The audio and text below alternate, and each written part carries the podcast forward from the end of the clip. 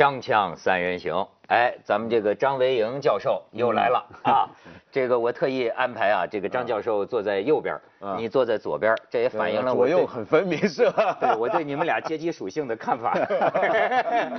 张教授是主张市场经济的，对吧？而且在中国三十年改革开放进程的这个辩论当中啊，他是个关键人物，对吧？所以呢，他主张市场经济的呢，到这儿就得讲市场经济，这是个。交易对吧？我要给他宣传书，他才肯来。对对 对，这个张维迎预言经济学啊，您还不是原著者？呃，不是，这是有个三个年轻学者写的。嗯啊，他是把我过去三十多年讲的一些小故事、比喻啊，嗯，然后收集起来啊，根据当时的情景分析什么问题，嗯，做的一个研究。您您算是农民出身的学者吗？呃，当然了，我原来是地地道农民。你看，农民出身的人呢，这个他有一个特点，他爱讲故事。嗯，就是他，你包括毛主席、毛泽东也是这样的，就他非常善于把一些好像很深奥的东西啊，他讲成一个人人都懂的。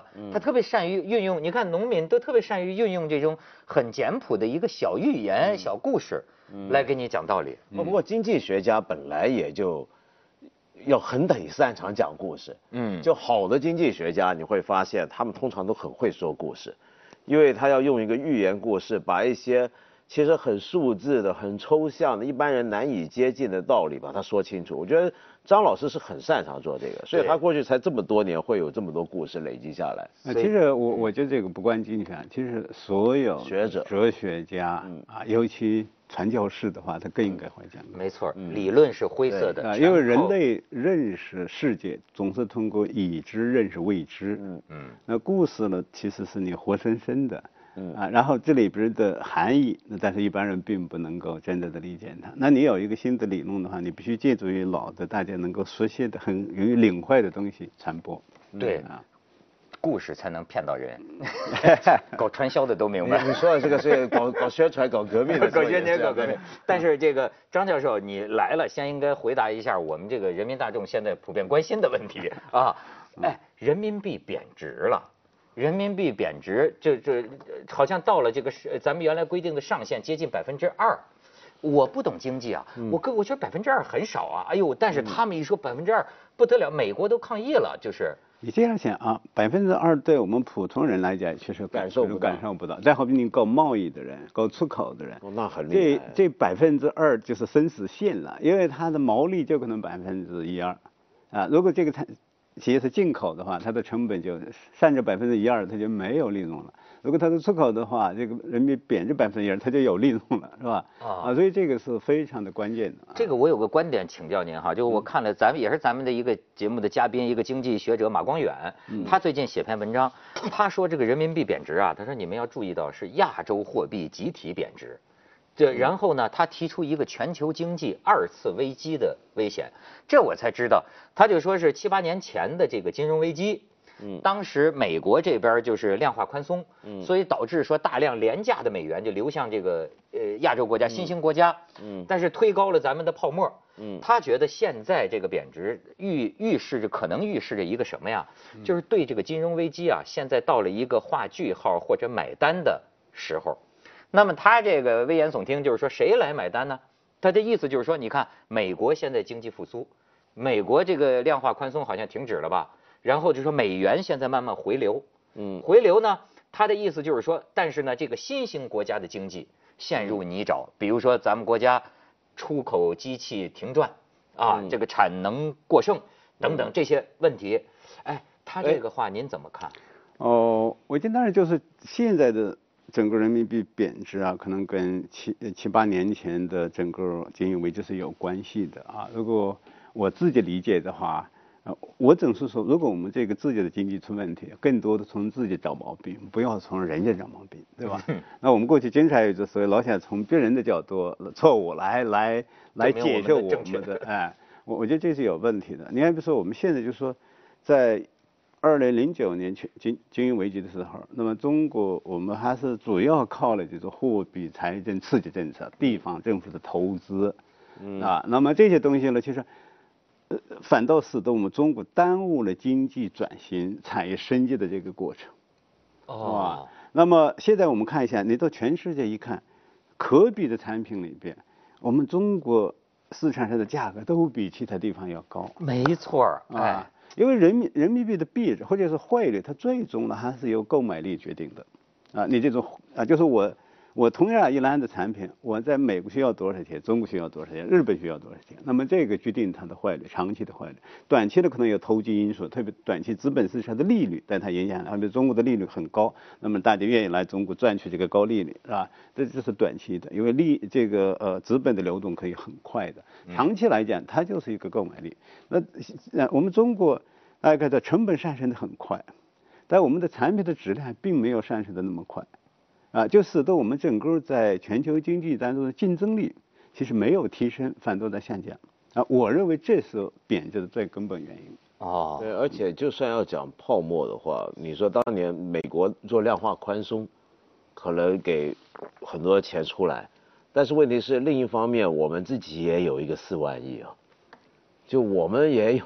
你如果要说有泡沫的话，其实我们自己也做了。我们在呃那个时候，其实花就是这个啊，人家跟人类近代史上是一个最大的货币试验，就是比其他国家这方面可能做的更为厉害一些，是吧？那麻烦就是说，你也不是说美国它可能就是它一方面量松，呃呃量化宽松，量化宽松来解决这些宏观的问题，另一方面它的企业它是私有的企业。他在市场的竞争，他有考虑未来的生存，他就该剥离的的剥离，该呃这个呃淘汰的就得淘汰啊，所以他经过这七八年之后，美国的企业的竞争力反倒提升了。你觉得能不能现在说美国从这个经济危机中复复苏了已经？呃，我想他还有好多的问题，但是总体你可以看出来，就是他走出了这个泥潭了。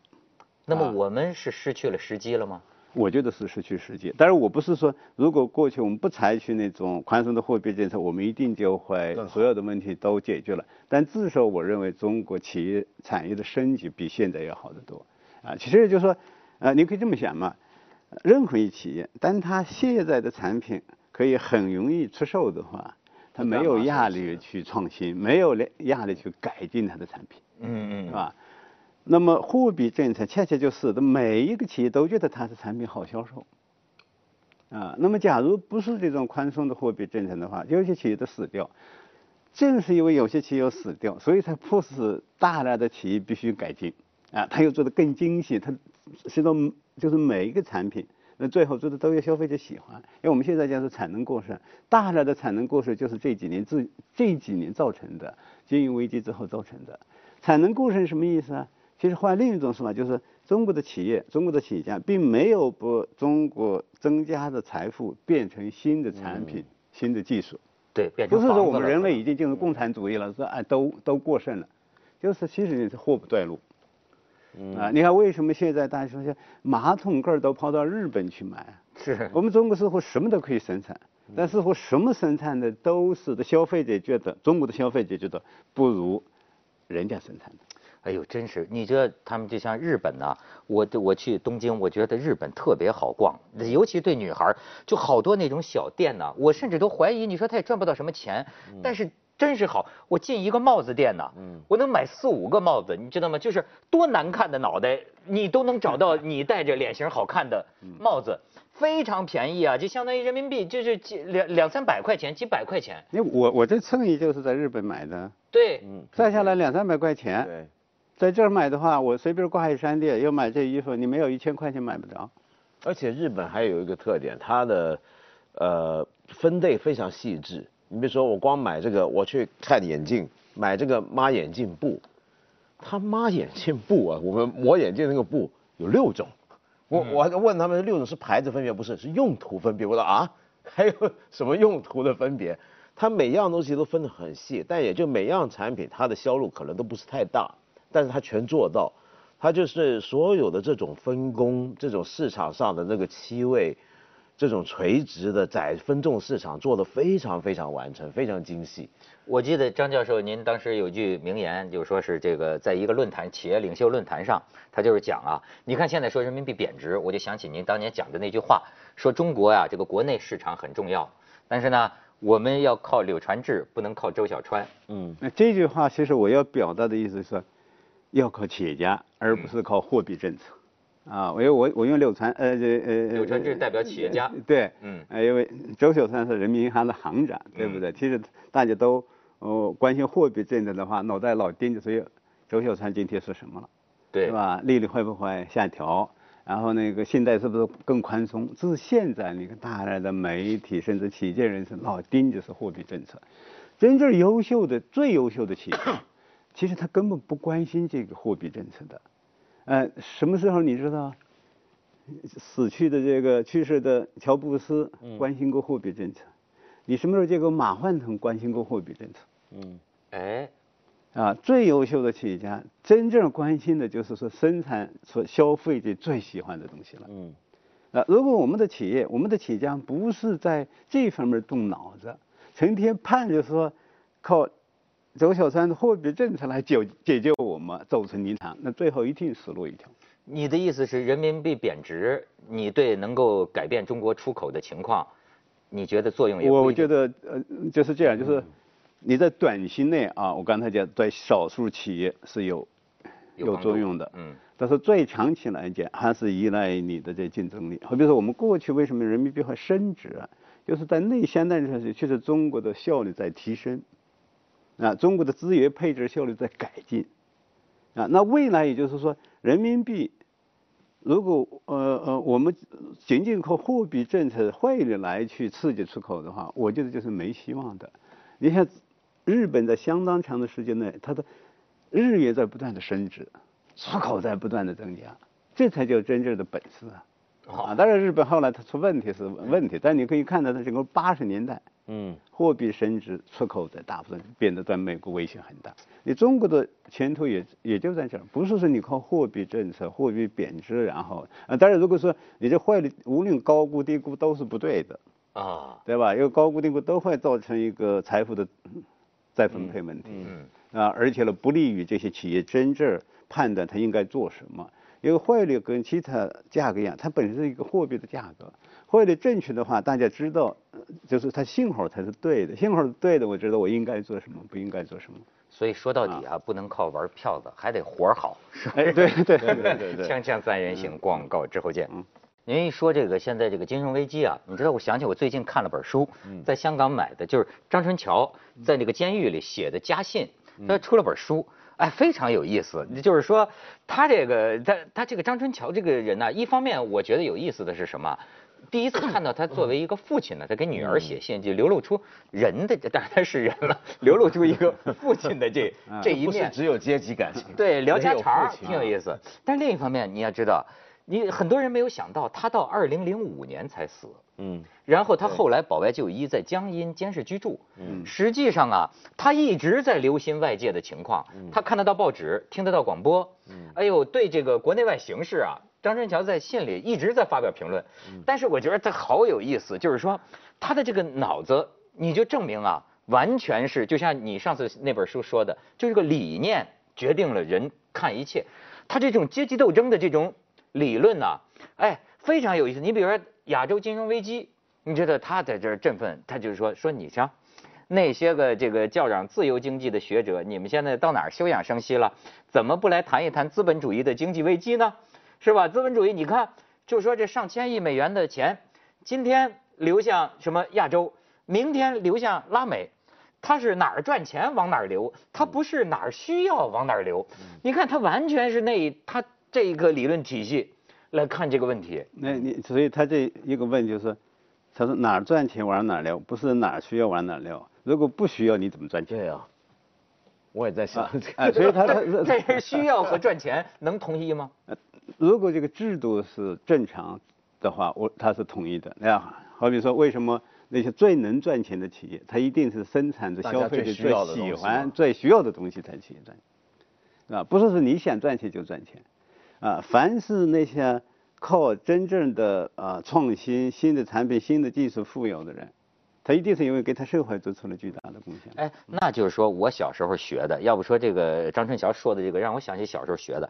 他这你这资本主义过那么一些年就闹一次金融危机，闹一次危机，这不是是我们小时候学的那个像一架马车，嗯，早晚会这这个这个崩溃的。过一段时间你就会资本主义世界你就会来一次危机，你这是你避免不了的一个矛盾。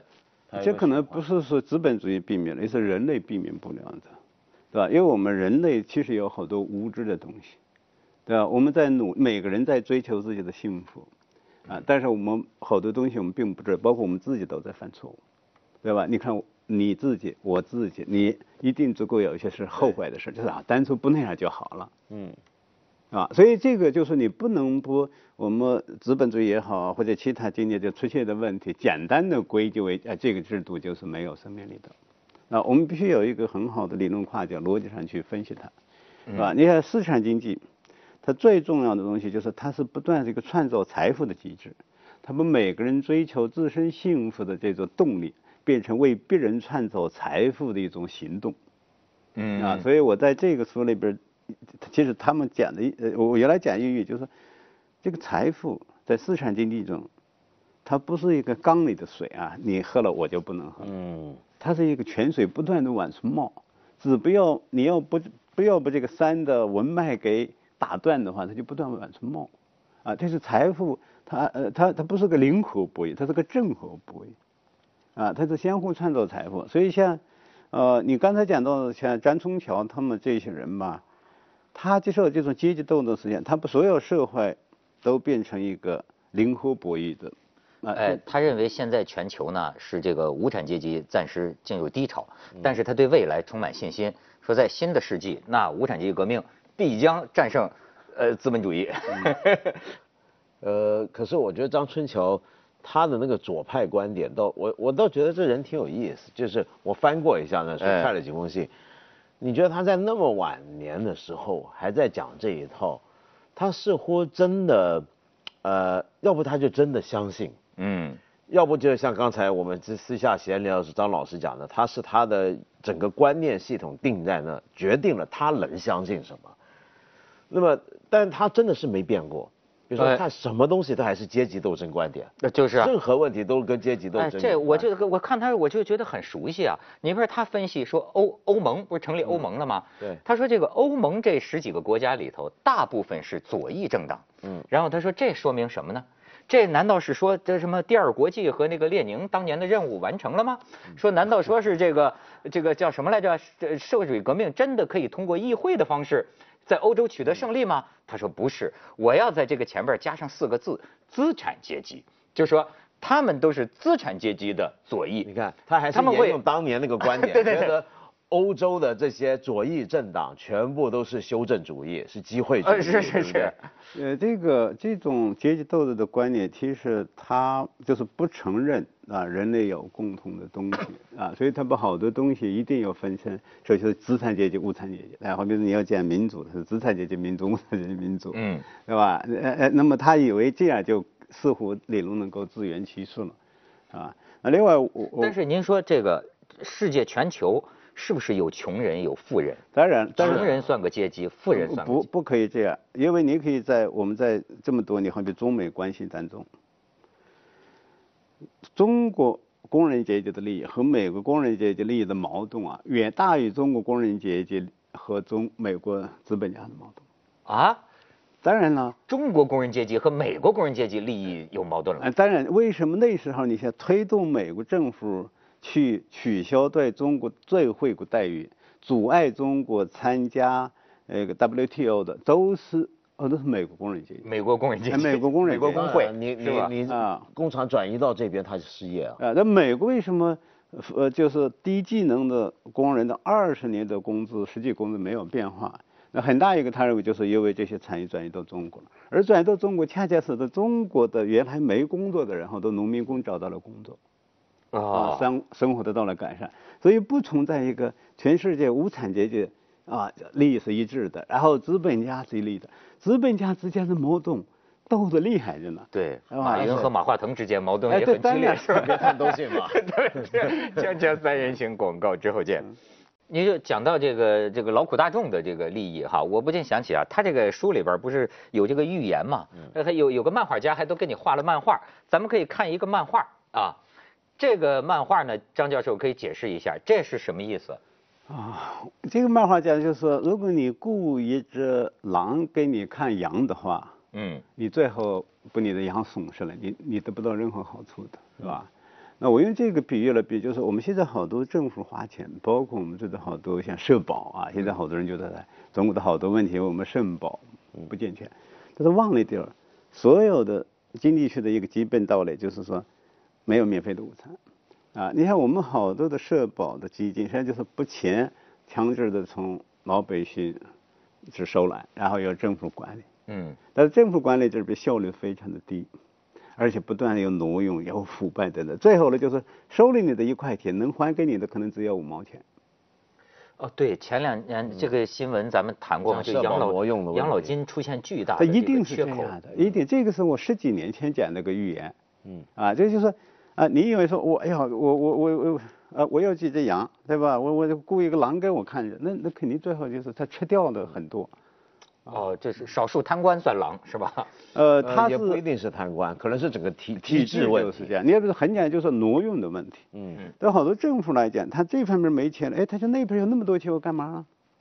干嘛闲在那儿呢？我他一句话就拿过来了。所以你当年就一直是主张，但是你的主张也很极端，就好像你不太赞同这个社会政府管养老金，你你赞同个人。我我认为其实养老，但是最好是让个人。但是因为每个人我面临着好多的风险，生老病死，所以要出现一些社会的保险公司，你去买保险，是吧？这个呢效果要比政府养老金要要好得多。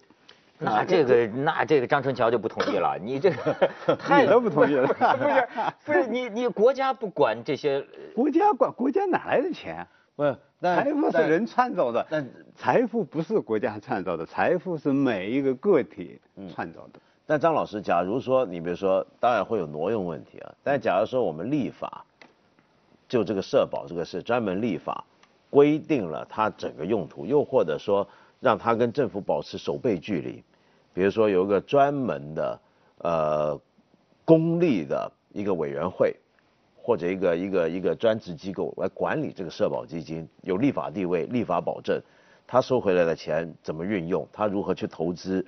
然后如何去，比如说行使、发放，那么跟整个政府的整个预算、整个结构完全剥离开来呢？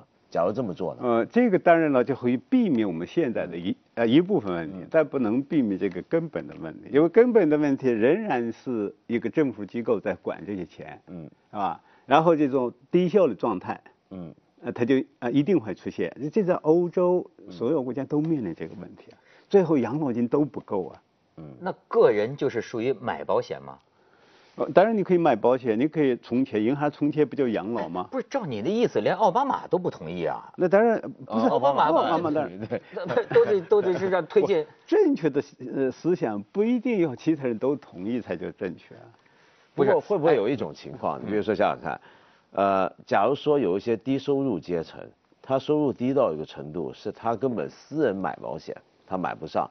因为比如说美国，比如说用美国当例子，美国出现这样的情况，就为什么需要奥巴马式的社保？是因为有许多保险公司，呃，会出现这么一个问题。比如我大保险公司，你假如说你非常穷，你收入非常低，但是你也要给我买保险。那第一种情况就是可能我我我不太愿意接你这个生意，因为对我来讲我是生意嘛，对不对？我没钱赚，嗯嗯嗯，我赚不到钱。第二，要不就是我想赚钱。但是我想赚钱，就表示我跟你这么少的交易量，我都要赚的话，到最后可能你拿得回去的。那个比例不是十分高，效益不是十分好。而且张教授，我我最近在想一个英文的这个词儿，当然我也不会英文哈。就是我现在外国人老说那个 loser，嗯，我最近老觉得啊，我是个 loser。你当然是 loser。你要这么说，我就好像我跟你说，看从什么说话，观众难怪要给拍拍看从什么角度看，你从某种意义上，他蒋介石也是个 loser，但是从另一个意义，他可能公务员都觉得自己是弱势群体了。对，不是你从另一个角度，有些伟人可能他也是不 loser。吧，但是反正这，我就说，为什么没有？我觉得我是个 loser 呢？就是好像很多时候啊，我们是也挺糊涂的，投资经常是失败的，找工作经常是找不着工作，也没有什么成绩。那么，是对于这一类人来说啊，他是打理不好他自己。我就觉得我打理不好我的生活。你打理不好，但你交给一个给你八竿子打不着的人，就能给你打理好，是吧？你你的意思，人都应该为你自己负责？当然应应该但是有一部分我要强调，就是说我们社会要最给社会、对政府或者提供的最低的保证是哪一类人？就是说先天他没有没有能力的人，嗯。啊，对吧？像我这样的，哎，所以就像我们 呃过去一句农村的一句话，就是救急不救穷，嗯，哎，救急不救对，救急不救穷。那你就有一个适当的政府财政里边有一个特殊的保证，对吧？那么这些人，会比如说残疾人呢，嗯啊，突然突然地震发生啊等等，那那你需要给他救济的，这在中国传统社会都有的，嗯，是吧？但是大量的我们的，我我能预期到我我要退休，我预期到退休以后我还活呃若干年，对吧？那我当然我要给自己做这个准备啊。你现在实际上也是做，现在的不一样在哪了？那种就说，哎，我存钱。对吧？或者我让孩子上学，孩子就有了更高的赚钱的能力，他以后就可以养活我啊。对，对吧？或者我买一些地产啊，以后也是我生活的方式。现在不是了。接着为您播出健康新概念。像我们一个人，你拿到一百块钱的工资，其实另外的公司还有给你交将近。